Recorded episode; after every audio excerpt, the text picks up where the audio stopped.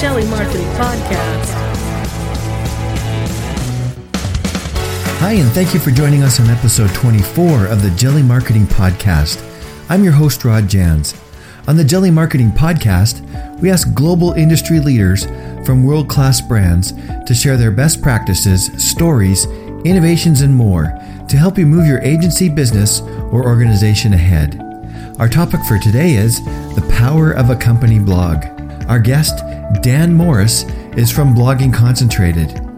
Stay tuned to the end of the interview where we find out what Dan likes to spread on his toast. Episode number 24. Here we go. Hi, Dan. Thanks for joining me on the Jelly Marketing Podcast.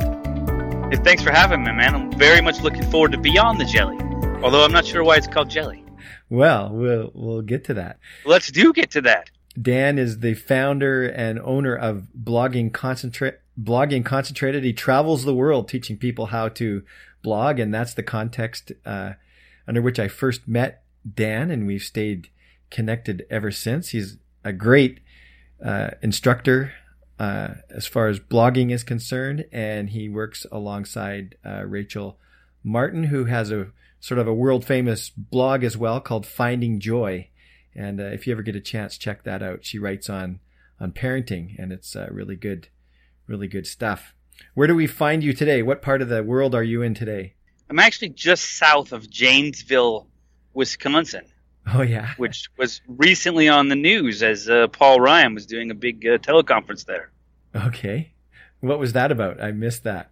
He was uh, congratulating Trump for his win in the uh, the U.S. election, and I believe he's from Janesville, so I was excited to sort of be there as that was happening. Yeah, we'll be posting this next Tuesday, but uh, Dan and I are talking the day after the election, and we've already chatted about that a little bit. a historic day in the history of the United States. Dan is from the U.S., so he was paying close attention to that, like most of us were on this yes. side, on this side of the border as well.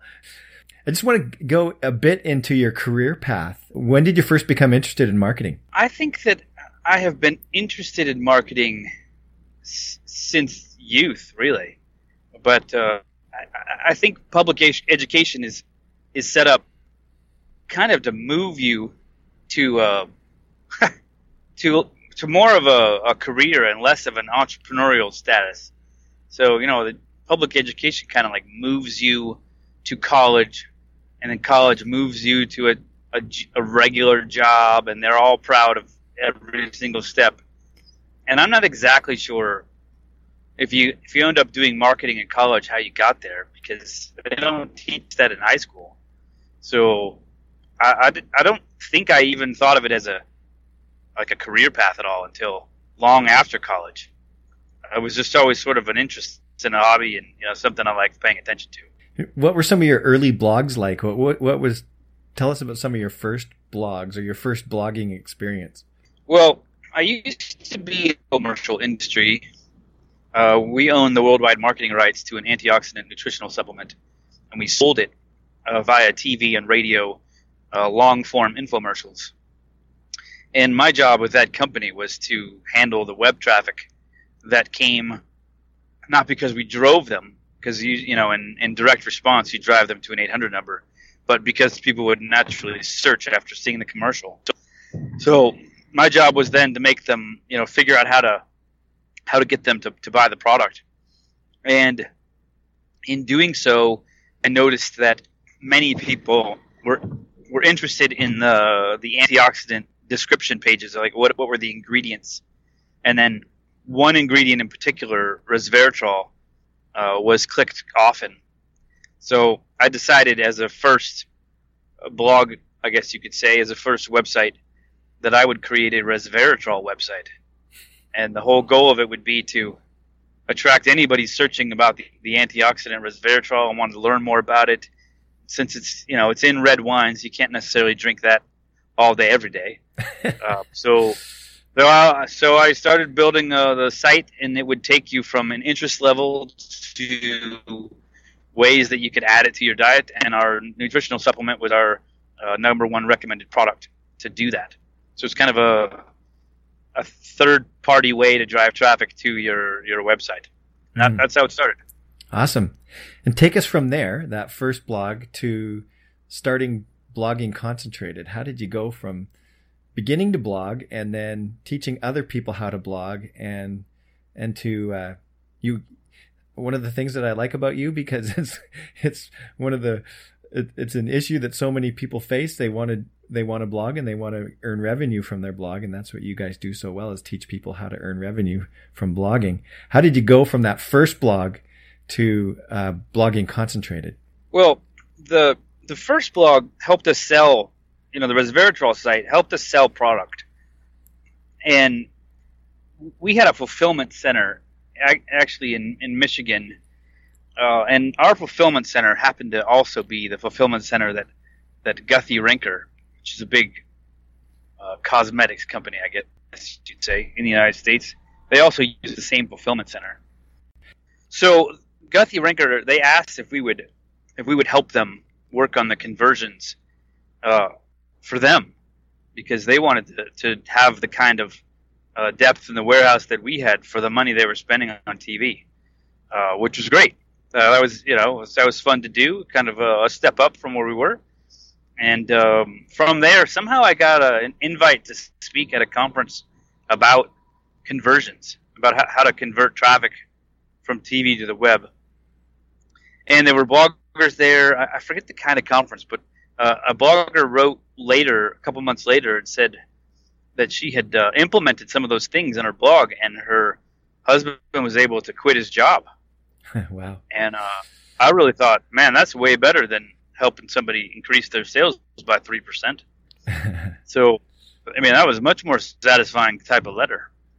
Uh, and then, so that was like step one, and then at some point in time, a group of bloggers got together and asked if I would come speak to them for the day at their little private blogging retreat. And then that, that happened a couple more times. And I thought, man, this is awesome here. You could get paid, teach for a day, and then go home. And then I thought, well, how do we make that happen more often? And, you know, I, I didn't exactly know the process of convincing a bunch of bloggers to get together uh, for a retreat and then convincing them that they needed a speaker and then convincing them they needed to hire me. So ultimately, I just decided, why would we wait? Why don't we just hold our own workshop and we'll invite the bloggers to us? Then we could control when we do it and where. And that began the process. And uh, Rachel and I did the first event in Denver three or four years ago. Um, and then we went to Atlanta, and I think we've maybe done 80, 70 or 80 of those at this point around the world, New Zealand, Canada, um, and uh, that's that's kind of how the company evolved. Uh, and we've had a chance then to also work with uh, with big companies and helping them figure out their online strategy as well, because it doesn't really matter whether you're a solopreneur or a big company. You know, it's still you're still reaching out and touching people. Yeah, good. And thanks for that transition. I wanted to ask you, um, you know, most of the people that we're talking to on the Jelly Marketing podcast are people in the corporate world, although I'm sure we have lots of solopreneurs, yeah. solopreneurs and people just blogging as well. But I'm wondering if you might have some some tips for us. Why would a larger and I I just love it that you've had this hands-on experience with you know this Guthy-Renker must be like a Fortune 500 company or something like that. They're probably in one they of those, indeed in one of those fortune groups, Fortune 1000, Fortune, whatever they are. Um, I wonder if you could just share a few tips with us. Just why would a company want to have a blog? I think it, it in some people's minds, a blog is something that, you know, moms do or, or whatever, like mom blogs, dad blogs, that kind of thing, or travel blogs. But what's the advantage for a company uh, to blog? Well, pri- primarily, I don't want anyone to start a blog as a general rule uh, because a blog is really it really some effort. I mean, it, it does. It's not just like writing an article and putting it up. That, that doesn't necessarily you know cut the mustard. Um, but for a big company, uh, I think it's it's really important to leverage your online presence uh, in in a way that actually drives revenue to your bottom line over time and in you know an increasing fashion. because otherwise you end up spending a bunch of money for people who are doing a bunch of things, but the day they go on vacation is the day your entire online world stops working. Uh, and that shouldn't be the case at all, because pretty much everything online should build upon itself. There's really no reason to do anything that doesn't either support something that you did yesterday or two months ago, or is going to be supported by something you're going to do tomorrow, so that you can, you know, really increase your online presence uh, and get in front of a lot more people. And the great thing about using uh, content like on a blog is that it is a perfect filter for the billions and billions of people that are online every day to drive people to drive the right kind of traffic back to your website. Because you know, companies are spending all kinds of time trying to figure out how to improve, you know, the conversion rate of product A, and they do things like change the buy button from blue to orange or make it a little bit bigger. But what they normally fail to take into account is how did the people get there in the first place? Were they filtered, or was it just general traffic that just came because they were because some sort of messaging you know made you curious. A blog, a, a blog post or you know or a blog page is is typically uh, is a set of you know some information that you're delivering you know in this case via you know prose, and that inf- information uh, kind of filters out the people who you've basically said this is not for you, filters in the people that you've said this is for you, and then they want more information. So then your conversion rate is based on um, real traffic that has a, a vested interest in your product, not just anybody that comes from Facebook that day. So we're a huge fan of using a blog as a filter to your product to make sure that your sale, your checkout pages and your shopping cart pages aren't just filled with curiosity seekers, but are truly filled with people who need and want your product, which lowers your overall costs of optimizing hiring people to figure out the wrong people because you know 140 characters on Twitter doesn't isn't the best filter in the world. It does it does arouse curiosity, but it doesn't necessarily mean that person's a potential buyer. Now, secondly, I really want you to be the expert. I want your audience to realize that not only do you know what you're talking about and you've spent a lot of time putting it together, but that you can leverage the proof of others that you know what you're talking about. You can mention how you know, Al Roker on TV talked about your product to show that, you know, other people appreciate value and know, you know, what it's worth. I like that ability that you can do in prose, tiny little nuances to prove, you know, that other people like you or want your product or use it or are satisfied. Just even a simple picture or a simple statement. You know, those are those are great ways to overcome simple before somebody purchases your product or service. And then finally, I really want what you do today to actually be working for you in six months and two years. So corporations are stuck in a budget, and you know if they only have a thousand dollars for their website, like how many things can you possibly do? But if you bring in five hundred dollars a month, you you can really start trying things. You can really start Oh, and finally, I really want what you create today to be working for you six months and two years down the road.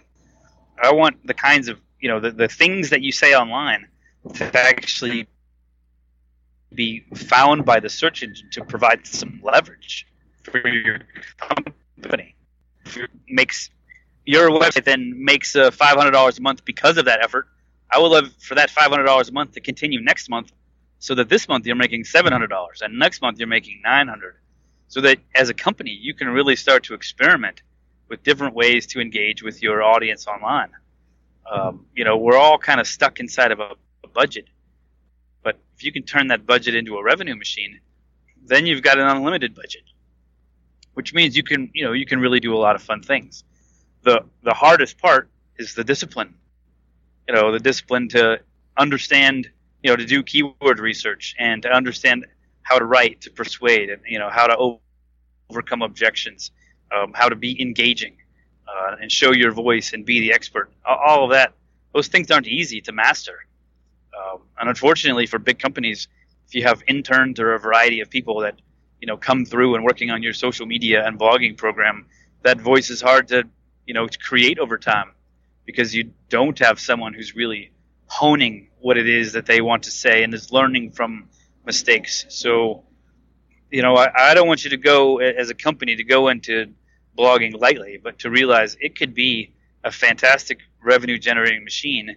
And because of that, it requires the, the deference that any other, you know, capital expenditure in your company, you know, requires. Can you just make a comment about Google? Because with the changes to Google over the last couple years, it seems like a blog can actually really help. Like what it seems like Google's looking for relevant content. It's looking for new content.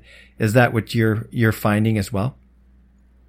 So the Google algorithm, now Google is one of the search engines. iTunes, Amazon, uh, Yahoo, Facebook, they all have search engines. YouTube. uh, yeah, YouTube. Uh, YouTube is a great search engine. Uh, and, you know, and for products, Amazon has almost been become Google's biggest competitor because you, if you're going to look for a product, you don't even have to search for it on Google. You, you can just go straight to Amazon because you know you'll find it.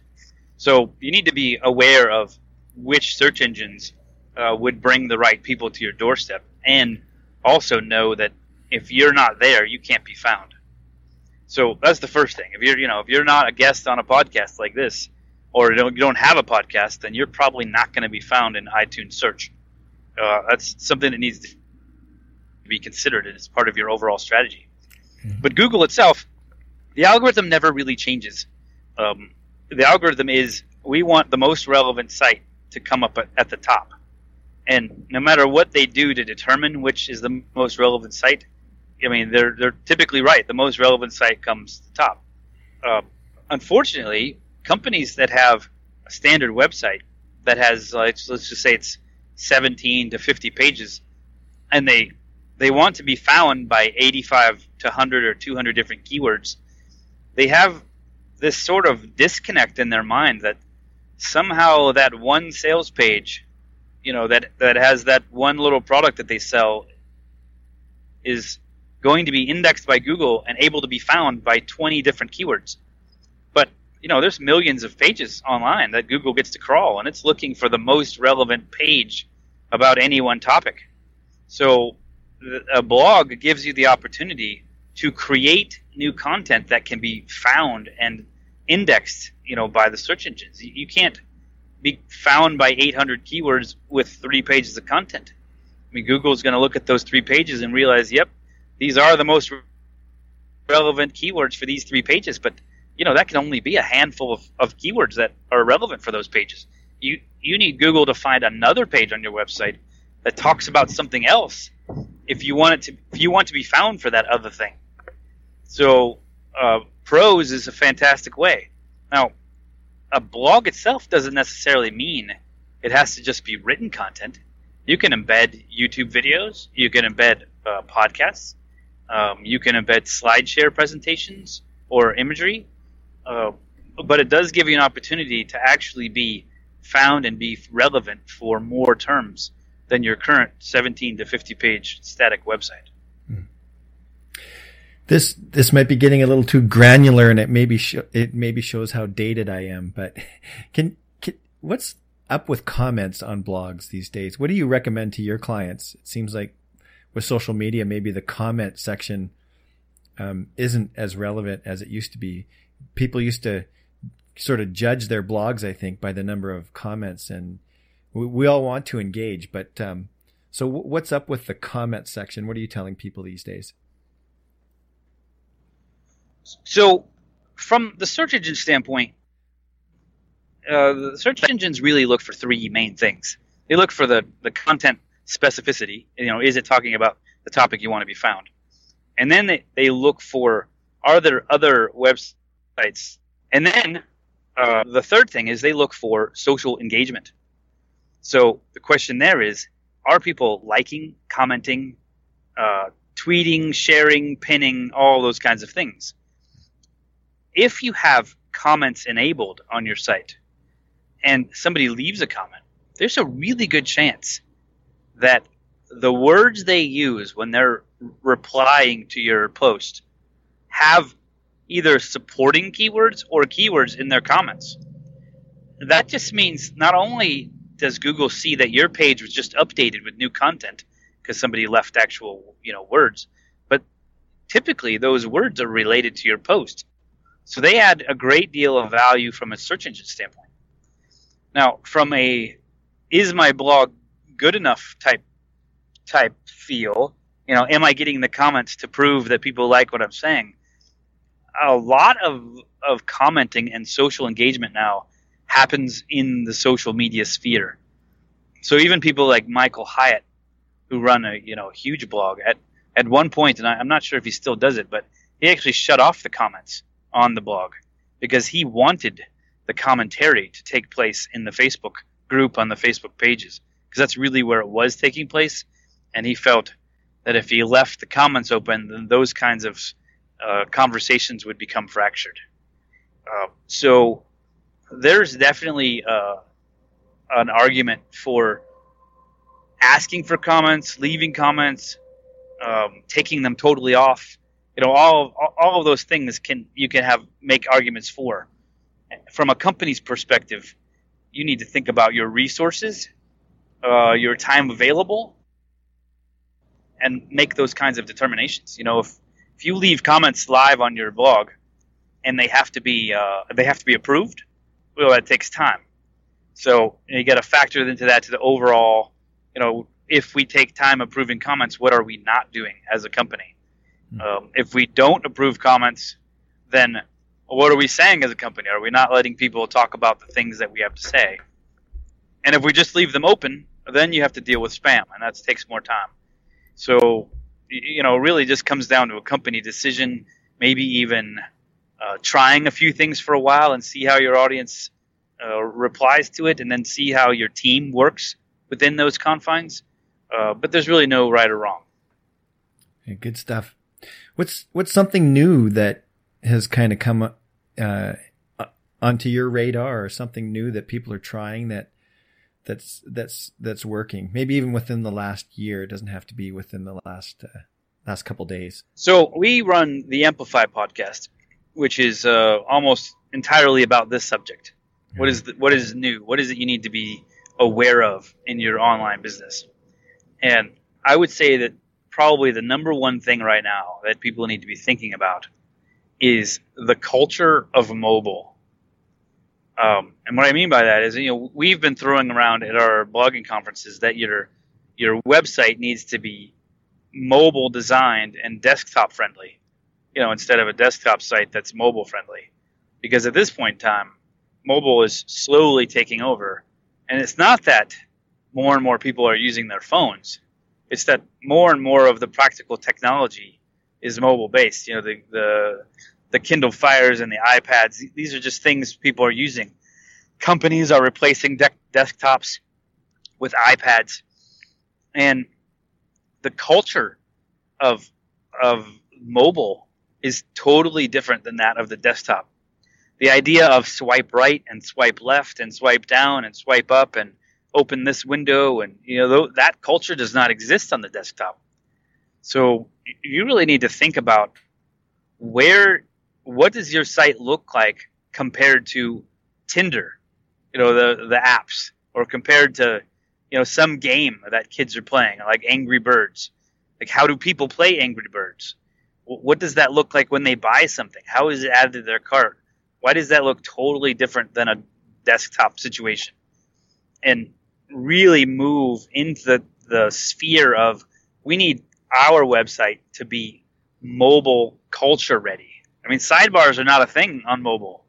So if you're hoping that you know people are going to see your advertisements or your your offerings in the sidebar of your website, like that's likely not going to happen on mobile. Otherwise, they're going to have to scroll all the way to the bottom. So how do you integrate that into the content? How do you make people make those decisions in a mobile environment? And then are they clicking? Are they swiping? You know, what is it that they're doing? Because the mobile culture is going to change the way websites act at some point forever. So we should really take a look at how our blogs look on mobile. Yeah, I'm saying look, but I'm also saying how do you interact with it? Mm. Because the way you interact with just about every app, Foursquare, the Facebook app, it's different. than when somebody's sitting at their desk with a mouse pad. You know, the way that you the way that you interact with it is what I really want you to look at. Hmm. Great if your content fits on the screen, Right. but do they do they have to pinch it, you know, to to enlarge it so that they can click on a, a blue link in the middle of text? Like how is it are you really prepared for where mobile is going is the question. Great advice, Dan. That was really good. Thank you for sharing all of that on on blogging. And we want I just want to switch gears. We have a few questions that we ask everybody towards the end of our interview. And uh, so the first question, and the, the answer doesn't have to be jelly, but uh, because we're the Jelly Marketing Podcast, what do you like to spread on your toast? Uh, I like butter and peanut butter. What kind of peanut butter? Are you a natural fan, or does it does it matter to you? Chunky or or smooth or? I really like chunky, and I really like interesting. So, like, if somebody makes chunky peanut butter at home, I think that would be cool. I'd be interested in that.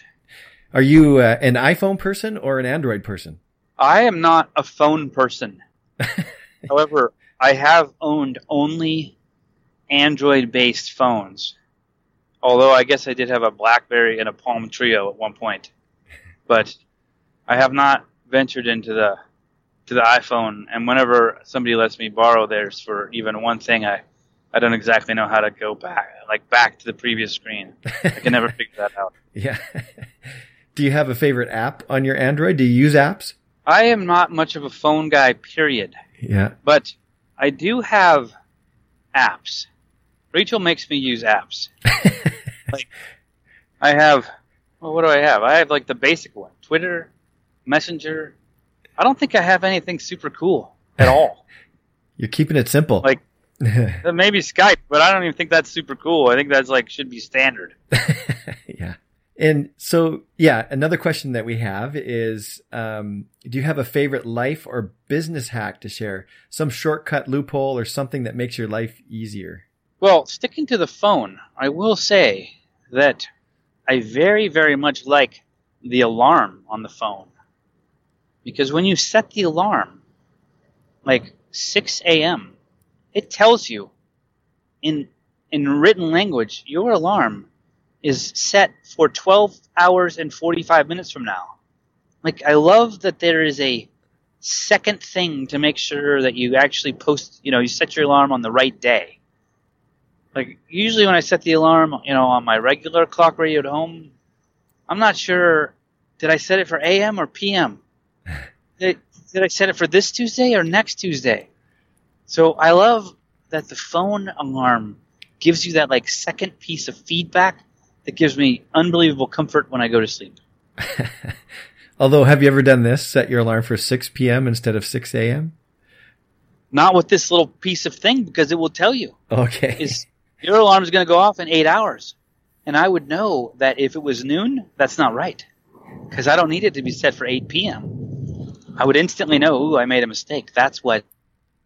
It's good. That's what you're saying. Right on. And it's hard to choose. There's lots of worthwhile causes out there, but I'm wondering if you have a cause or a nonprofit that's near and dear to you that you like to support. I really like playpumps.org, which is a company that operates pretty much only in Africa, and they put uh, merry-go-rounds uh, near communities with kids, and then the merry-go-round connects to a water source, and when the kids play on the merry-go-round, that acts like the pump, and it pumps water from underground into uh, a water tower, and Oh. all you know, it's all just by the power of kids. So, so I really like that. Oh, that's awesome. I Can- say, Yeah, from being a charitable standpoint, I will say uh, that when we talk to solopreneurs, that our mission is that you don't focus on that when you're building your business. That you work to basically not be poor, because that's the time when you can really help out others.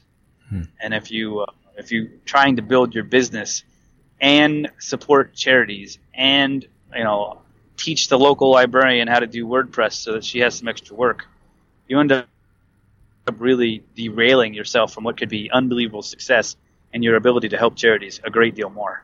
Dan, I love that. I, I work full time for a nonprofit and I just think just being in that world, I have, I see so many people that kind of have it reversed. You know, I run into lots of big hearted people that want to help, but you know, because they're financially strapped, they're, they're always unable to do something. So they're always looking to other people who have means to make a difference. And, and even though they, it's one of the biggest things in their lives that, you know, they want to make a difference, they can't because they, they don't have the, the resources to do it. Well, I think they can, but they need to realize that putting themselves first for a while might be the greatest path they could take. Yeah. Nice. Great, great philosophy. I like that. And last but not least, what's the how do you want people to get in touch with you? What do you want people to look up? You've got so many different things going on. You've got the amplified podcast. You've got blogging concentrated. What, what, where do you want people to go to, to find you? Well, Rachel's constantly on uh, findingjoy.net, where she writes unbelievable uh, articles about uh, motherhood and um, and the journey that they're in. Uh, some of those actually have over a million likes on the on the blog. And people really uh, what they're thinking and puts it on paper in a way that uplifts them for the day. Uh, but otherwise, I would say bloggingconcentrated.com. You can uh, you can find out what we're doing and what's going on there at any point. Good. Thank you so much for joining us today. Like I said earlier, really appreciated the advice that you gave. That was some great advice on blogging, and uh, just want to wish you the best. Well, appreciate you having us. We really enjoyed it, and look forward to coming back to Canada to say hey. Well, thanks again to Dan Morris from Blogging Concentrated for joining us on episode 24 of the Jelly Marketing Podcast. If you'd like to check out some of the links and show notes from this episode, go to the Jelly Marketing Podcast page at jellymarketing.com and you'll find them under the blog tab of the website. Also, be sure and check us out on iTunes and leave a comment and a rating. We'd love to hear from you. Thanks for listening, and we'll talk to you soon. You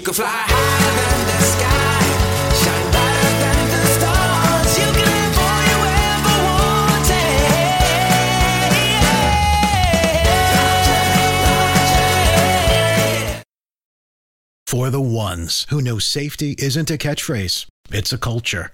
And the ones who help make sure everyone makes it home safe. For the safety minded who watch everyone's backs, Grainger offers supplies and solutions for every industry, as well as safety assessments and training to keep your facilities safe and your people safer. Call clickgrainger.com or just stop by. Grainger for the ones who get it done. When you need mealtime inspiration, it's worth shopping Kroger, where you'll find over 30,000 mouthwatering choices that excite your inner foodie. And no matter what tasty choice you make, you'll enjoy our everyday low prices, plus extra ways to save, like digital coupons worth over $600 each week. You can also save up to $1 off per gallon at the pump with fuel points. More savings and more inspiring flavors make shopping Kroger worth it every time. Kroger, fresh for everyone. Fuel restrictions apply.